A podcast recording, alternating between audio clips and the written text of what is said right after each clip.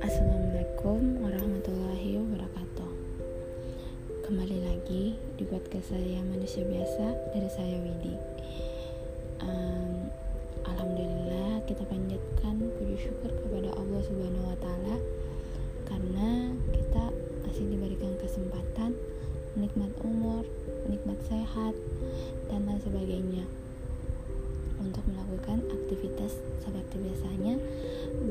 tidak lupa pula kita kirimkan salawat dan salam kepada Nabi Muhammad Shallallahu Alaihi Wasallam karena beliaulah yang mengantarkan kita dari alam kegelapan menuju alam yang terang benderang. Saya mengucapkan terima kasih kepada seluruh yang sudah yang mendengarkan podcast saya walaupun masih banyak kekurangannya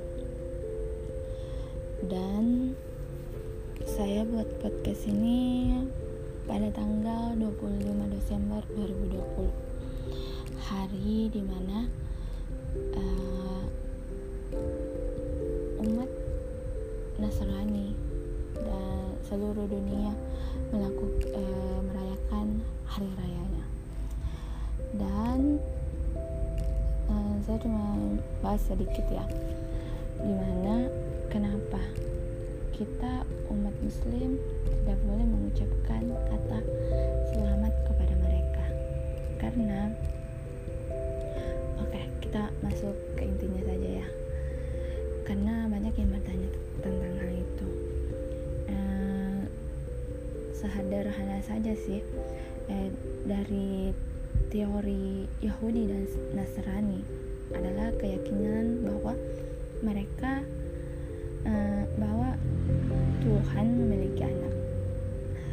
Ini ini tuh menjelaskan bahwa oleh Imam Ibnu Qayyim al-Jauziyah Allah berfirman dalam Al-Qur'an yang artinya dan orang-orang Yahudi dan Serani mengatakan kami adalah anak-anak Allah dan kekasihnya surah Al-Maidah ayat 18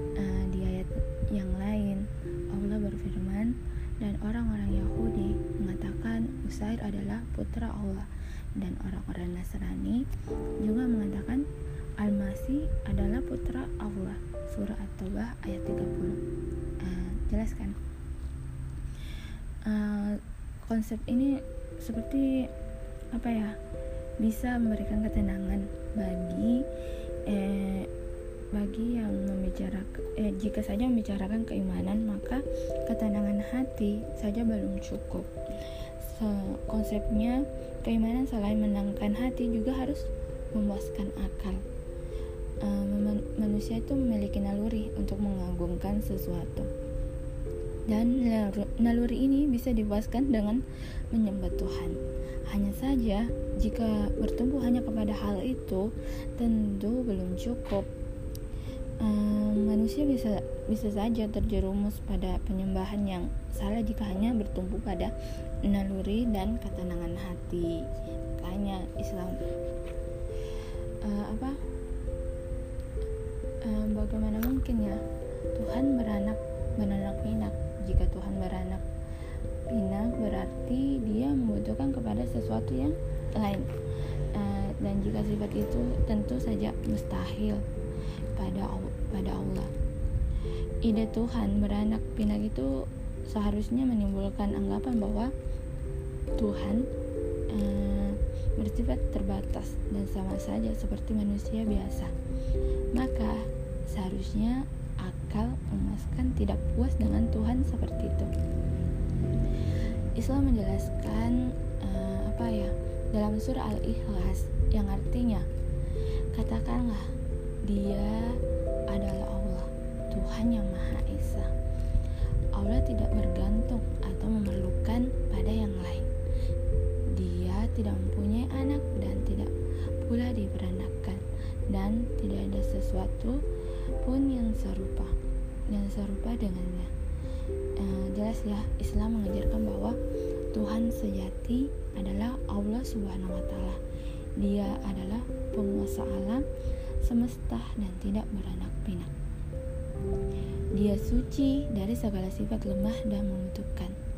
Karena karena itu Yahudi dan Nasrani hanya mengurus masalah ritual dan moral saja dan tidak mengurus masalah eh, masalah-masalah uh, yang lain seperti politik uh, dan apa ya maka ini menjadi agama yang tidak lengkap dan membutuhkan sistem ideologi yang untuk menyempurnakannya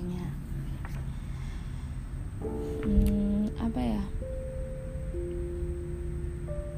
Konsepnya itu uh, kapitalisme. Banyak yang bertanya apa sih yang itu kapitalisme dan sosialisme? Oke okay. uh, eh, ideologi atau mabda yang lahir karena kesaliman dan penindasan. Gereja pada abad pertengahan dorongan yang lahir waktu menolak investasi agama sama sekali atau menerimanya dengan syarat uh, dari sini sejarah kejadian kapitalisme dan sosialisme sebagai ideologi kemudian bermuara dan berkembang uh, konsepnya itu apa ya? Mabda ini mengajarkan antara pemisahan agama dan kehidupan. Ya sih mereka ya agama agama saja kehidupan jangan disangkut pautkan dengan agama. Banyak yang merangkap begitu padahal dalam Islam itu segala sesuatunya harus dilibatkan Allah. Dalam sistem ini tidak mengenal konsep keadilan. Diambang kehancuran akibat serangan sosialisme atau ide ide keadilan sosial untuk memberantas ketimpang ketimpangan sosial. Uh, saya minta maaf kalau ada kata yang yang tidak berkenan. Tapi itulah kebenaran itu memang susah susah diterima. Ya begitu juga waktu dulu eh, sebelum saya mengenal lebih banyak tapi masih sedikit sih sekarang belum banyak banget. Uh, kenapa? Karena memang kita nggak boleh mengucapkan kata selamat kepada uh, umat Nasrani dan itu. Jadi melalui ini saya minta maaf kepada walaupun saya memiliki banyak teman yang muslim jadi saya minta maaf karena jelas sekali dalam surah dalam Al-Quran dalam surah uh, Al-Kafirun yang artinya Katakanlah Muhammad, wahai orang-orang kafir, aku tidak akan menyembah apa yang kamu sembah, dan kamu bukan penyembah apa yang aku sembah, dan aku tidak pernah menjadi penyembah apa yang kamu sembah. Dan kamu tidak pernah pula menjadi penyembah apa yang aku sembah. Untukmu agamamu dan untukku agamaku. Surah al-kafirat. mungkin sampai sini podcast saya. Lebih dan kurangnya mohon dimaafkan. Assalamualaikum warahmatullahi wabarakatuh.